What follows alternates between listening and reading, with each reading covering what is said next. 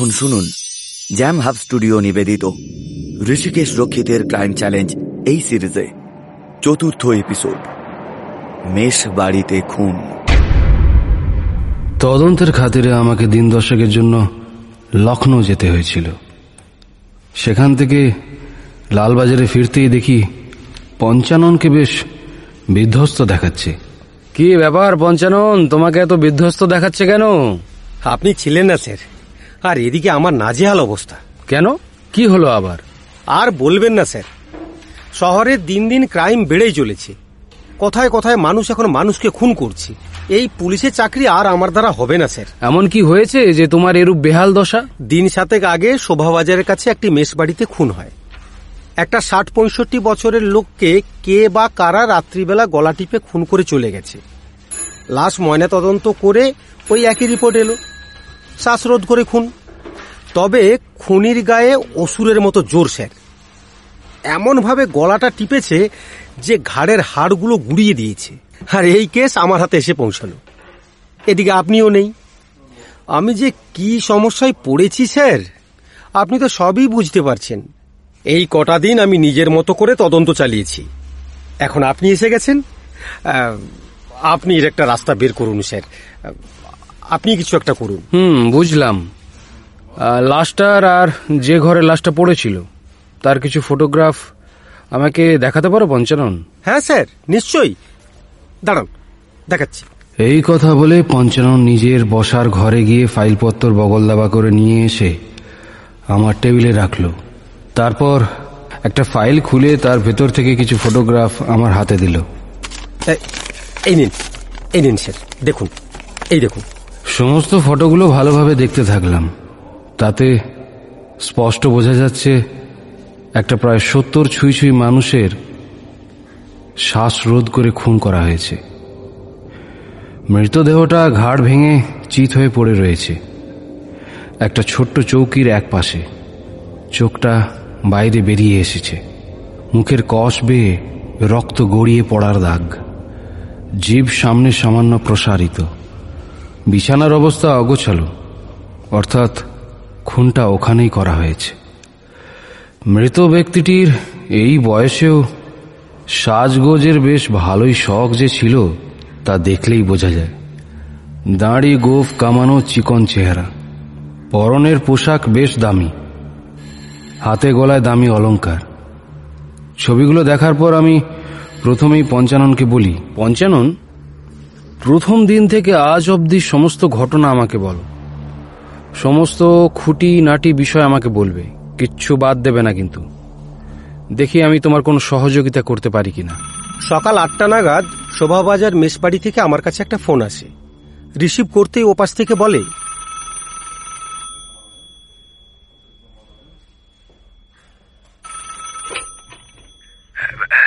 Hello হ্যাঁ।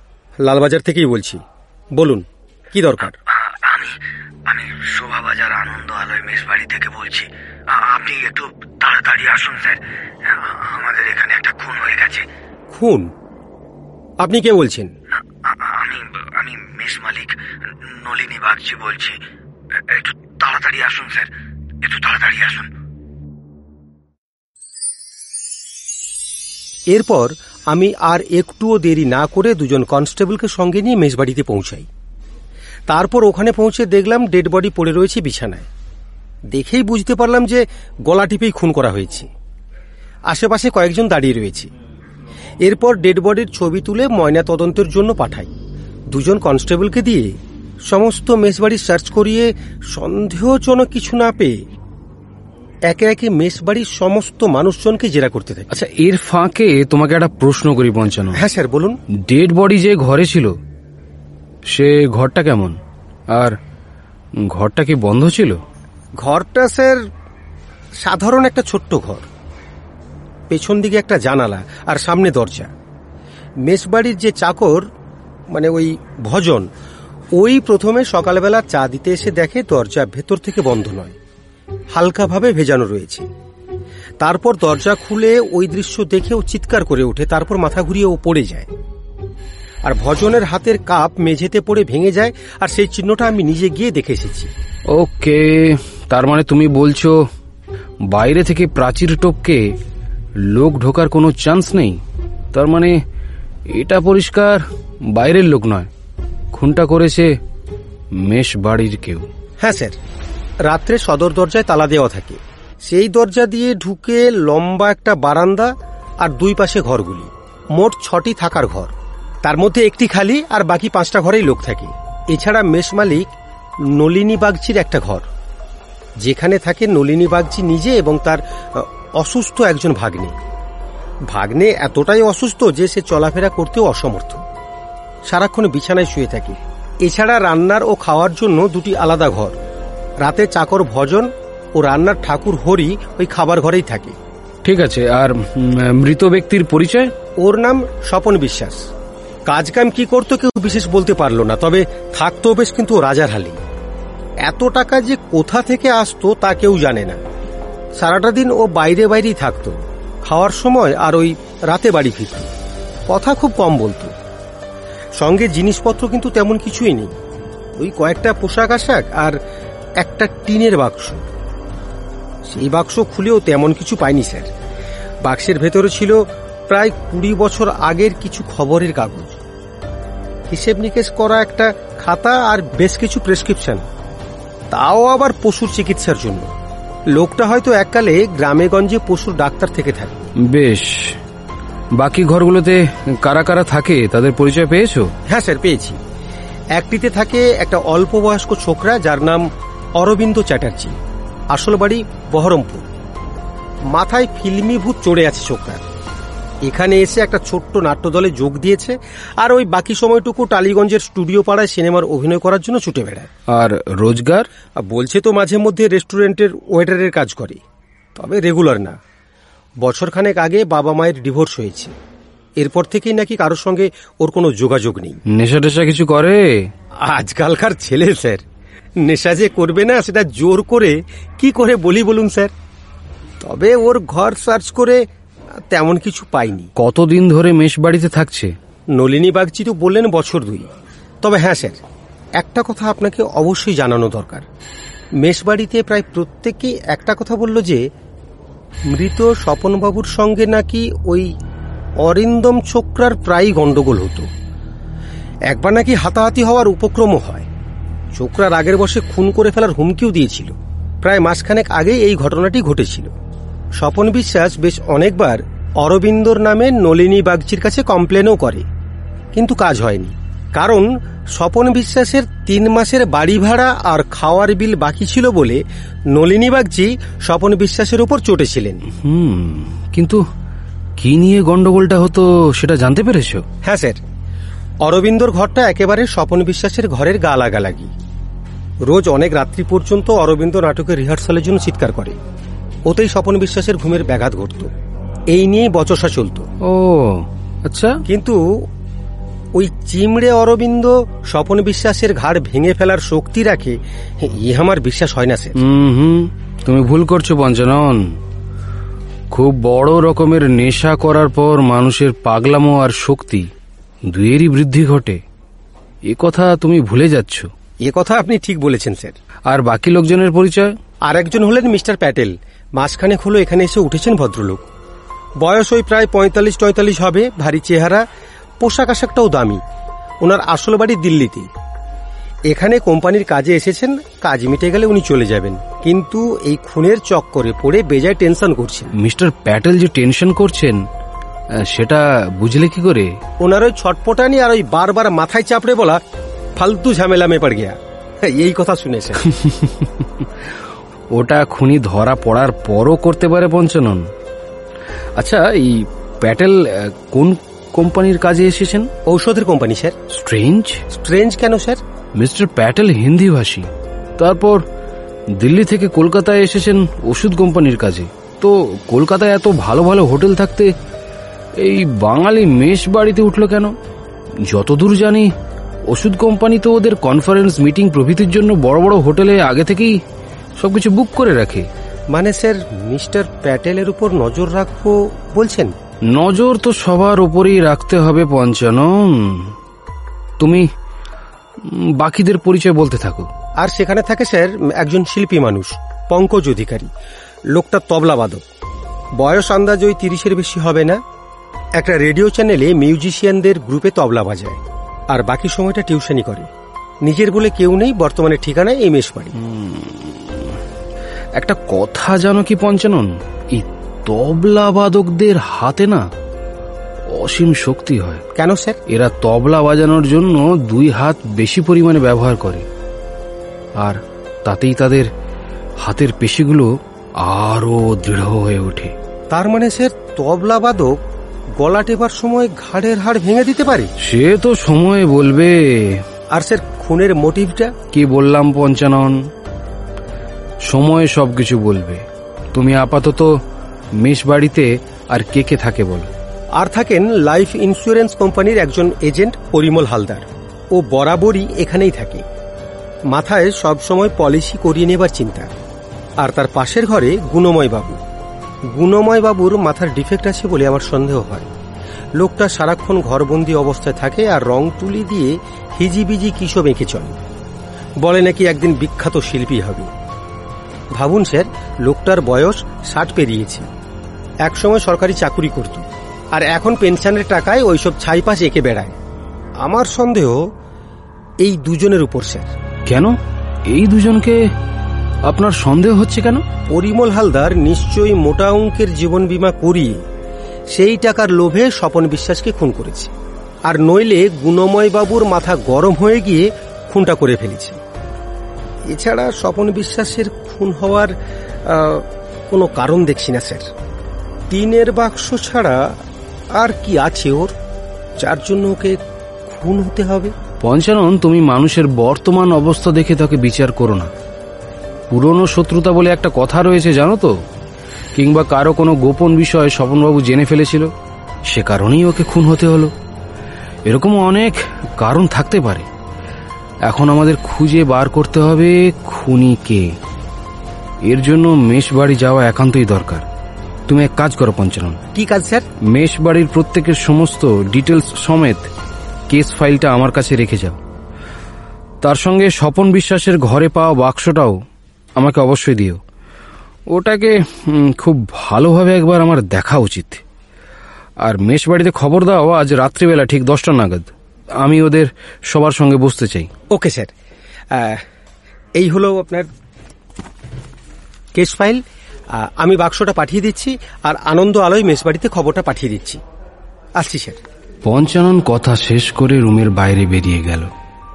Minute পাঁচ পর একজন কনস্টেবলের হাত দিয়ে টিনের বাক্সটা আমার কাছে পাঠিয়ে দিল। তারপর পঞ্চাননের তদন্তের লিখিত ডকুমেন্টগুলো পড়তে আমার ঘণ্টাখানেক সময় লাগল। তারপর বসলাম টিনের বাক্সটা নিয়ে।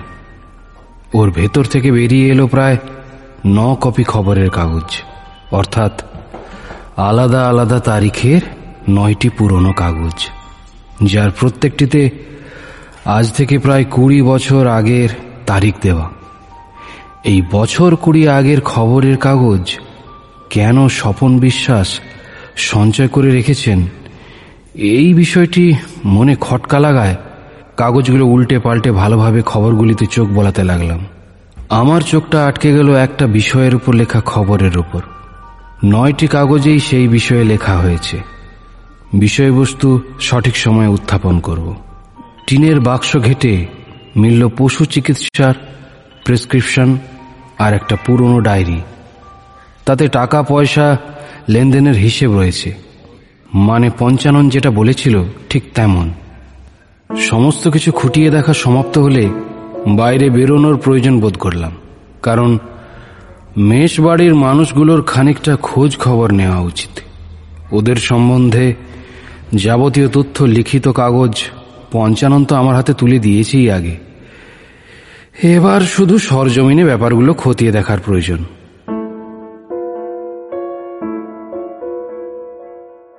বাইরের সমস্ত কাজ সেরে লালবাজার হেডকোয়ার্টারে ফিরতে রাত নটা বাজল। এরপর সামান্য কিছু খাওয়া দাওয়া সেরে আমি আর পঞ্চানন মেষ বাড়ি পৌঁছালাম, ঠিক দশটায়। দেখলাম আমার কথা মতো সকলেই প্রায় আমার জন্য অপেক্ষা করছে। আর সময় নষ্ট না করে একে একে সকলের সঙ্গে কথোপকথন শুরু করলাম। প্রথমেই অরবিন্দর সঙ্গে কথা শুরু হলো। ওর সম্বন্ধে প্রাপ্ত সকল ইনফরমেশন ও এক কথায় মেনে নিল। ওর হাতে এখন কাজ নেই। সিনেমার চক্করে ঘুরে ঘুরে জমানো অর্থও শেষ। ইদানিং নেশাগ্রস্ত হয়ে মেশে ফেরে। স্বপন বিশ্বাসের সঙ্গে ঝামেলা ইত্যাদি ইত্যাদি। অরবিন্দ জবাবে বলল, দেখুন ওর সাথে আমার ঝামেলা রেগুলার হতো, মানছি। এটাও স্বীকার করছি, রাগের মাথায় দু একবার খুন করে দেব বলেও ছিলাম। কিন্তু কিন্তু সবটাই ছিল আমার ডিপ্রেশনের বহিঃপ্রকাশ। এর এর এক কোনাও সত্যি নয়। কারণ, আমি নিজের ভবিষ্যৎ নিয়ে ভীষণ ফেঁসে রয়েছি। এর মধ্যে কাউকে খুন করার মতো মানসিকতায় আমি নেই। আমি নিজেকে প্রতিষ্ঠিত করার লক্ষ্যে এতটাই হতাশাগ্রস্ত যে খুন করার থাকলে আমি নিজেকেই খুন করতাম অন্য কাউকে নয় হঠাৎ মিস্টার প্যাটেল ফট করে বলে উঠলেন ये लड़का कुछ नहीं किया साहब मैं आपको बोल रहा हूँ ये जो स्वपन बाबू था वो अच्छा आदमी नहीं था साहब क्यों क्योंकि हमेशा मुझसे उधार मांगता फिरता था क्या काम धाम करता था वो सब किसी को मालूम नहीं था लेकिन ऐसा जिंदगी जीता था साहब खाना पीना मौज करना घूमना ये सब उसका जिंदगी था इतना रुपया मिलता था कहाँ से साहब जरूर कोई काला धंधा करता था और इसके लिए उसको मरना पड़ा साहब হুম শায়দ আপ ঠিক বল রহে হ্যাঁ লেকিন একটা কথা আমাকে বলবেন মিস্টার প্যাটেল এত বড় ওষুধ কোম্পানির কাজে এসে আপনি এই সামান্য মেষ বাড়িতে কেন উঠেছেন आपसे क्या छुपाना साहब कंपनी आना जाना और रहने का बिल देता है हमें स्टार होटल का बिल देता है लेकिन हम लोग इसी छोटी मोटी होटल में गुजारा करके पैसा बचा के अपना जेब भरता है साहब लेकिन यहाँ आकर खून के झमेला में फंस के सब गड़बड़ हो गया ये खबर अगर कंपनी को मालूम पड़ गया कि ऐसे छोटा होटल के खून में मेरा नाम आ गया मेरा नकरी चला जाएगा साहब मेरा नकरी चला जाएगा প্যাটেলের কথা শেষ হতেই নলিনী বাগচি বলে উঠল মিস্টার প্যাটেল ঠিকই বলেছেন স্যার স্বপনবাবুর সব কিছুতেই ও, কেমন একটা গন্ডগোল ছিল আর আমার কাছে বিনে পয়সায় থাকতো আর খেত। পয়সা চাইলেই স্যার বড্ড ঝামেলা করতো। পঞ্চানন, তুমি সবার ব্যাপারে ইনফরমেশন দিলে কেবল নলিনী বাগচি আর তার দুই কাজের লোক ভজন ও হরির ব্যাপারে কিছু ইনফরমেশন দিলে না তো? কথাটা শেষ হতেই হরি ও ভজন আমার পায়ের কাছে লুটিয়ে পড়ল। আমরা গরিব মানুষ হুজুর পেটের থেকে কাজ করছি। এসব কোন রকমের ঝামেলা আমরা নেই বিশ্বাস করুন আ- আমরা কিছু করিনি। আমরা কিছু জানি না আমরা। আমি ওদের দুজনকে শান্ত করে নলিনী বাগচিকে বললাম তা আপনি কিছু ব্যবস্থা করেননি কেন? স্বপন বিশ্বাসের ধার করে খাওয়ার ব্যাপারে? কি ব্যবস্থা করব স্যার? আমি ঝামেলা মোটেই পছন্দ করি না। শুরু থেকেই নাকি এখন পছন্দ করেন না? নলিনী বাবু? এ- এ- এ কথার মানে কি স্যার? মানে আপনি তো এখানে মেষবাড়ির ব্যবসা শুরু করেছেন পনেরো বছর হবে। তার আগে কি করতেন? আগে স্যার আমি একটা ওই সার্কাস কোম্পানির ম্যানেজার পদে চাকরি করতাম। বেশ ভালোই চলছিল। তারপর সরকারি নিয়মে সার্কাসে জন্তু জানোয়ারের খেলা নিষিদ্ধ হয়ে যায়। তারপর কোম্পানিও উঠে যায়। আমি এরপর কিছুদিন দেশের বাড়ি ফিরে যাই। তারপর বছর পনেরো হলো এই মেষ বাড়ি করেছি। সার্কাস কোম্পানির ম্যানেজারগিরি করে এত টাকা কামালেন যে কলকাতার মতো জায়গায় মেষবাড়ি বানিয়ে ফেললেন? না মানে তা ঠিক নয়। আহ, তবে ওই দেশের বাড়ির জমি বিক্রি করে এখানে সমস্ত কিছু নিয়ে চলে আসি স্যার। মিথ্যা কথা নলিনী বাবু মিথ্যা কথা। আমি কেন মিথ্যে কথা বলতে যাব স্যার? এবারে আমি আর কারও কাছে কোনরূপ জিজ্ঞাসাবাদ করার প্রয়োজন অনুভব না করে বললাম কারণ খুনটা আপনি করেছেন নলিনী বাবু। সরি করিয়েছেন। এ কি বলছেন স্যার? আমি আমি কেন খুন করাতে যাব? আর আমি আমি যদি খুনটা করাবো তাহলে আমি নিজে কেন পুলিশকে খবর দিতে যাব স্যার? হ্যাঁ, ওটা আপনার চালাকি নলিনী বাবু আপনি ভালো সাজতে গিয়েছিলেন। এবার বলুন আপনার সেই অসুস্থ ভাগ্নিটি কোথায়?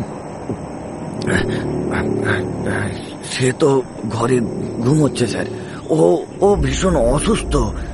চলাফেরা তো একদম করতেই পারে না জানি আমি সব জানি।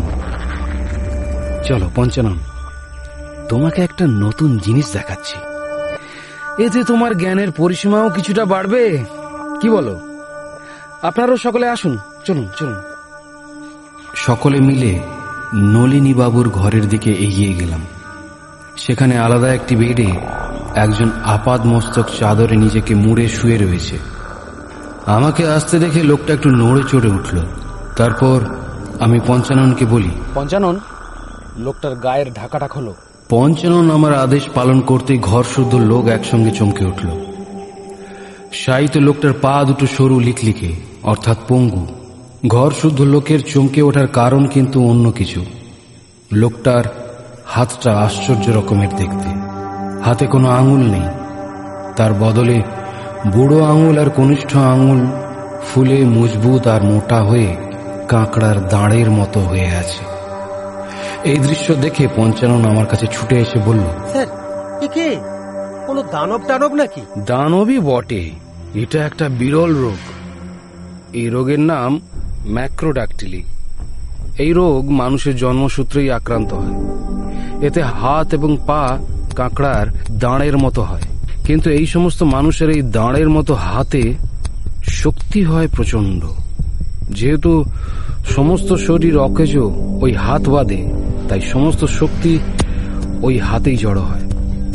নলিনীবাবু তার এই ভাগ্নের কাঁকড়ার মতো হাতের মাধ্যমেই স্বপনবাবুকে গলা টিপে খুন করেন। যেহেতু এই ভাগ্নে হাঁটাচলা করতে পারে না তাই খুনের রাতে সবাই ঘুমিয়ে যাওয়ার পর ওকে কোলে করেই নলিনীবাবু নিয়ে যান স্বপনবাবুর ঘরের সামনে। তারপর দরজায় টোকা মেরে দরজা খুলিয়ে স্বপনবাবুকে খুন করেন। কিন্তু সে খুনটা কেন করল? উম, আমি পুরনো খবরের কাগজ ঘেটে যা জানতে পারলাম তা হলো এই লবস্টার ম্যান অর্থাৎ নলিনী বাবুর ভাগ্নে সার্কাসে কাজ করে খুব নাম কামিয়েছিল। মূলত সার্কাসে এই আশ্চর্য মানুষটিকে দেখবার জন্য মানুষের প্রচুর ভিড় হতো। এই নিয়ে সার্কাস কোম্পানির মালিকের সঙ্গে বচসা হয় নলিনী বাগচি আর তার কাঁকড়া রূপী ভাগ্নের। মূলত সেটা অর্থ সংক্রান্ত হয় স্বাভাবিক। সার্কাস মালিক ওদের প্রস্তাব না মানায় ওরা দুজনে সার্কাসে আগুন ধরিয়ে ক্যাশ লুট করে কেটে পড়ে। এই সার্কাসে আগুন ধরানোর ঘটনাটাও ওই টিনের বাক্সে পুরনো কাগজে ছাপা ছিল।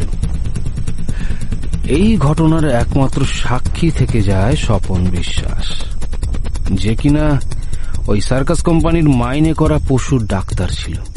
সার্কাস বন্ধ, ওর কাজ চলে যায়। অবস্থা খারাপ হয়ে পড়ে।